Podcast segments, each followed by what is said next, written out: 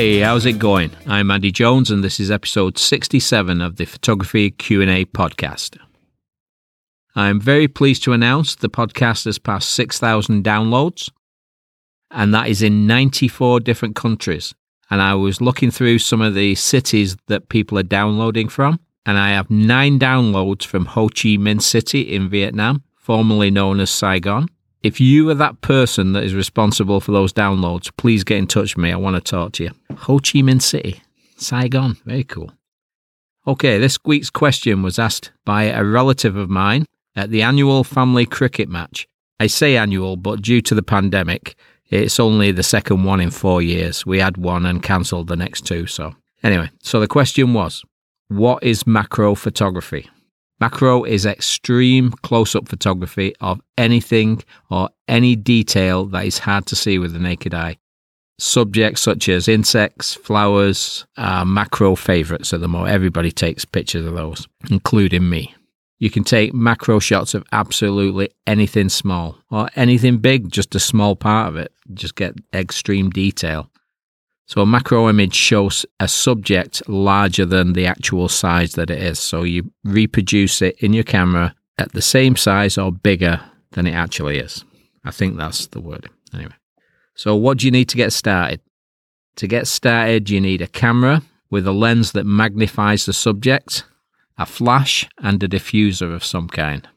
You don't need anything special. You could start with a phone and buy a small macro lens off Amazon prices for these little lenses go from 15 to $60 and higher. The image quality is going to be a lot better than you think it's going to be. I follow a guy on Instagram that I didn't realize was taking pictures with his iPhone. I had no idea. The pictures are incredible. Some of them are really grainy and not so good in low light, but the majority of them are excellent. He's doing it all with his phone and like a supposedly like a 30 40 dollar lens stuck on it so this isn't a bad way to dip your feet into the water if you just want to give it a go. And if you don't like being close to insects or flowers scare you in some way, then maybe it's not the way to go, but it's a cheap way to start. So, what is the best way to get magnification with your camera?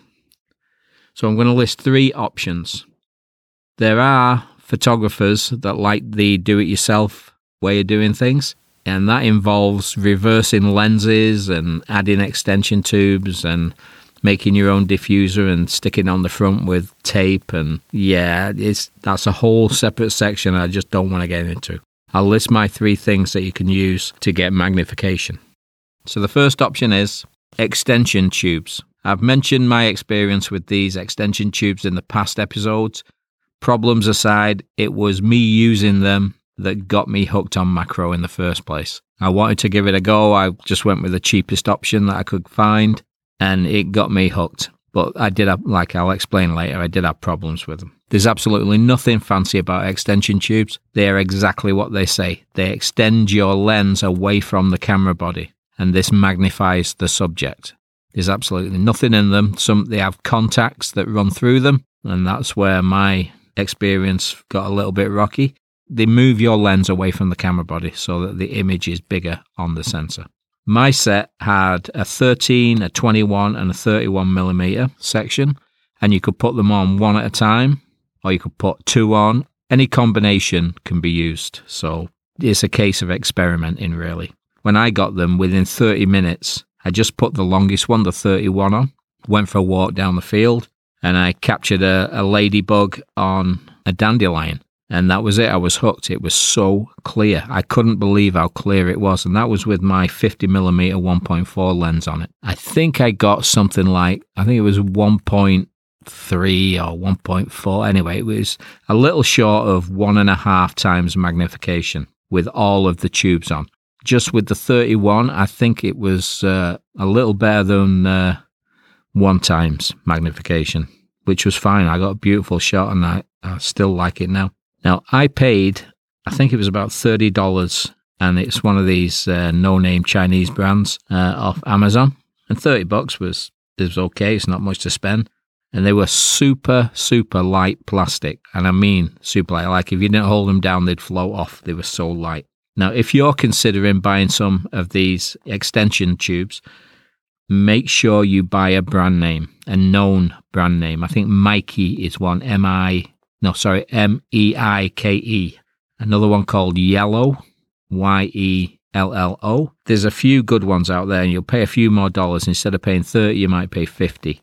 But buying a brand name will help you avoid the flexing and error issues that I had with the cheap ones. Now, your next option that you could go with, if you don't like the idea of extension tubes, go with a conversion lens. I think they're called conversion lens. There's so many different names out there. You could just call it a lens, I guess. Now, I haven't used one of these. They're a small lens, a single lens that fits on the front of your regular lens. So, say if you got your camera with a 50mm lens, you just clip it on the front. You buy one that'll fit on your 50mm lens. The most frequently used that I've seen are the Raynox, R A Y N O X and that is a DCR 150 or a 250. The 150 is one and a half times the magnification. The 250 is two and a half times magnification. But the DCR 150 costs about $70 and the 250 costs $72 at the moment. That's July. No, sorry, no, it's August 2022. They are probably a better bet than extension tubes, but that magnification is fixed. It's not like you can change, like with my lens, I can change from shooting landscapes all the way down to two times magnification, but it costs a lot more than $70. So if that's in your budget, it's a good way to go. Now, your next option is a true macro lens. Most macro lenses have a focal length in the range of like 60 millimeters to 105, I think's the longest one I've seen. The big difference between lenses is the magnification that they offer. Some offer one to one, which means that if the insect you photograph is 10 millimeters long, it will cover 10 millimeters of your camera's sensor. Now, if you've got a crop sensor, it will be like 22, 23 millimeters wide. So the insect will not fill the frame. It won't go, it'll go about halfway across, but that's still good. You can crop the image down and it's still a good way to go. So that's one to one, which is one times magnification. Now, the lens that I bought has a two to one, which is a two times magnification. So a 10 millimeter insect would cover 20 millimeters of a 22 millimeter sensor. So that would fill the whole image, which is what you want. You want it as big as possible.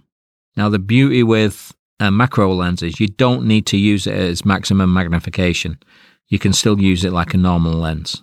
Like mine shoots from infinity, like so you can do landscapes, you can do portraits, and it's an f2.8, so you can get some really nice portrait images with it as well.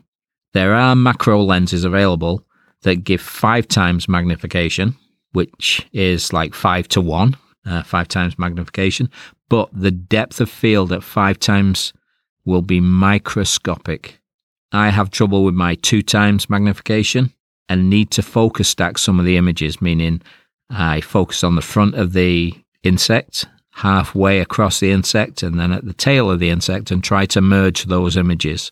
I stack them together to get a fully focused image, which isn't easy, especially if you can't do it if the insect is a mover. If it's running around, you can't do anything. But if it's dead still, you can give it a go but five times magnification would be near impossible. I suppose, Well, it'd be near impossible for me. Maybe someone's got a technique that they use that works, but the depth of field with two times is probably ooh, a tenth of a millimeter. So do a five times, you just it's microscopic. It's crazy. So don't be tempted to just buy the one with the biggest magnification. Two times is the sweet spot. Now there are lots of brands that make macro lenses. The most expensive are the Canon, Nikon, Sony, Fujifilm. The cheaper options are third party ones like Sigma, Laowa, Seven Artisans, Tamron, Tokina. The most popular at the moment is the Laowa, which is made by Venus Optics in China. And they specialize in different types of macro lenses. And the image quality is incredible. And I mean incredible. I'm just shocked how good it is for the money that I paid.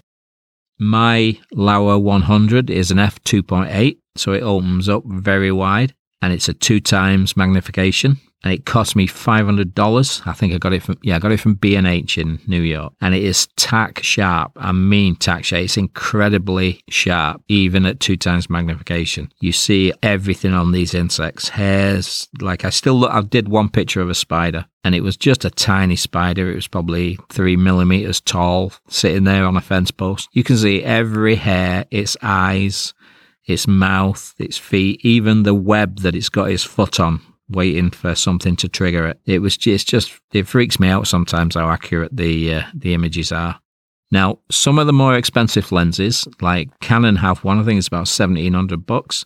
It's been around for a few years. They offer autofocus. Now, you think, you know, with all your lenses that you've got, even if you've only got one lens, all modern lenses offer autofocus. Well, they don't. Only some of the top end ones in the macro field do. And people don't use autofocus when shooting macro because it doesn't work very well. It's not very accurate. Most of the lenses that you'll see for sale are manual focus only. I hadn't manually focused a lens in over 40 years and I was a little worried about it before I got started, but I got into it straight away and it's just like riding a bike really. It's very easy. It's, it's actually you feel like you're in total control instead of just accepting what the camera focuses on. You can actually just nail it down yourself. It's it's it's a nice feeling. Now there are lots of reviews for lenses on youtube. Do a search for macro photography and you'll find loads of guys shooting and giving advice. Don't just listen to one listen to three or four and you'll get a good view of what what the truth is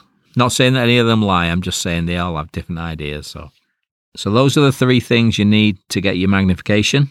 Next, we've got lighting. For macro, you really do need a flash and a diffuser. Without them, you'll need to use really fast shutter speeds and high ISO. Using a flash through a diffuser is like setting up a studio around a little insect or whatever you're taking a picture of.